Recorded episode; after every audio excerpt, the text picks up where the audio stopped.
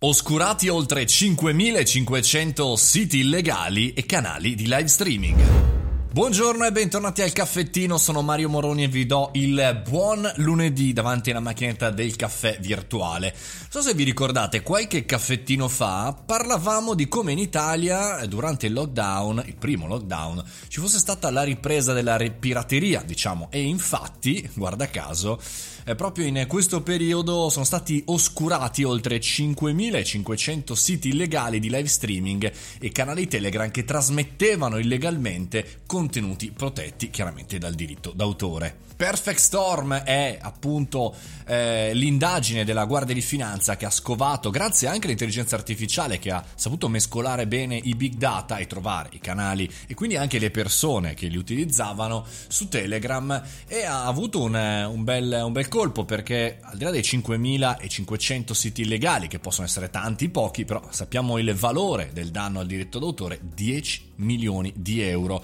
insomma rubati eh, e ripresi dall'organizzazione criminale verso i legittimi proprietari. Ma la mia domanda, quello che mi chiedo sempre è perché le persone comuni, quelli che chiedono legalità, che chiedono eh, di, di, poter risolvere i propri problemi in maniera corretta, che chiedono più Stato, poi alla fine si fidano molto di più di, del mondo dell'illegale, malgrado ci sia eh, chiaramente un eh, rischio di reclusione e multe fino a 25.800 euro per chi guardava partite e film illegalmente. Non c'è una ragione, secondo me, eh, solamente economica, perché alla fine se pensate, è vero, sì, le partite magari eh, ti possono venire a costare 20, 30, 40, 50 euro se prendi tutti i pacchetti completi di tutto, eccetera, eccetera, al mese però insomma eh, il rischio è molto elevato, quindi non è solamente un fattore economico, è un fattore secondo me di mancanza di pericolo. Da una parte perché fino ad oggi diciamo le persone eh, sono state poco beccate diciamo della pirateria ed ora eh, con appunto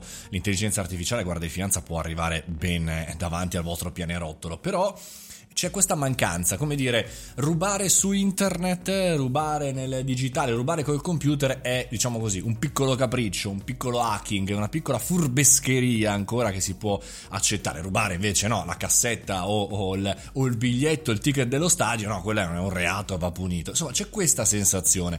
Come sempre, per noi imprenditori e professionisti che lavorano in questo mondo, la sensazione è la solita, cioè il digitale, quello che è fatto col computer, quello che è online, bene, ha meno valore rispetto a quello che è offline. Bene, per, però non è così. Attenzione, ragazzi, ad entrare in questi canali dove non c'è soltanto chiaramente la criminalità, ma c'è la criminalità anche sui vostri dati. Attenzione a entrare su questi siti dove di norma ci sono sempre malware. Attenzione a installarvi dei software sui computer dove c'è il cosiddetto phishing. Insomma, attenzione a entrare nella malavita come offline, con dei farabutti che vi guardano male, anche online, con dei farabutti che vi guardano sul computer e sui vostri dati.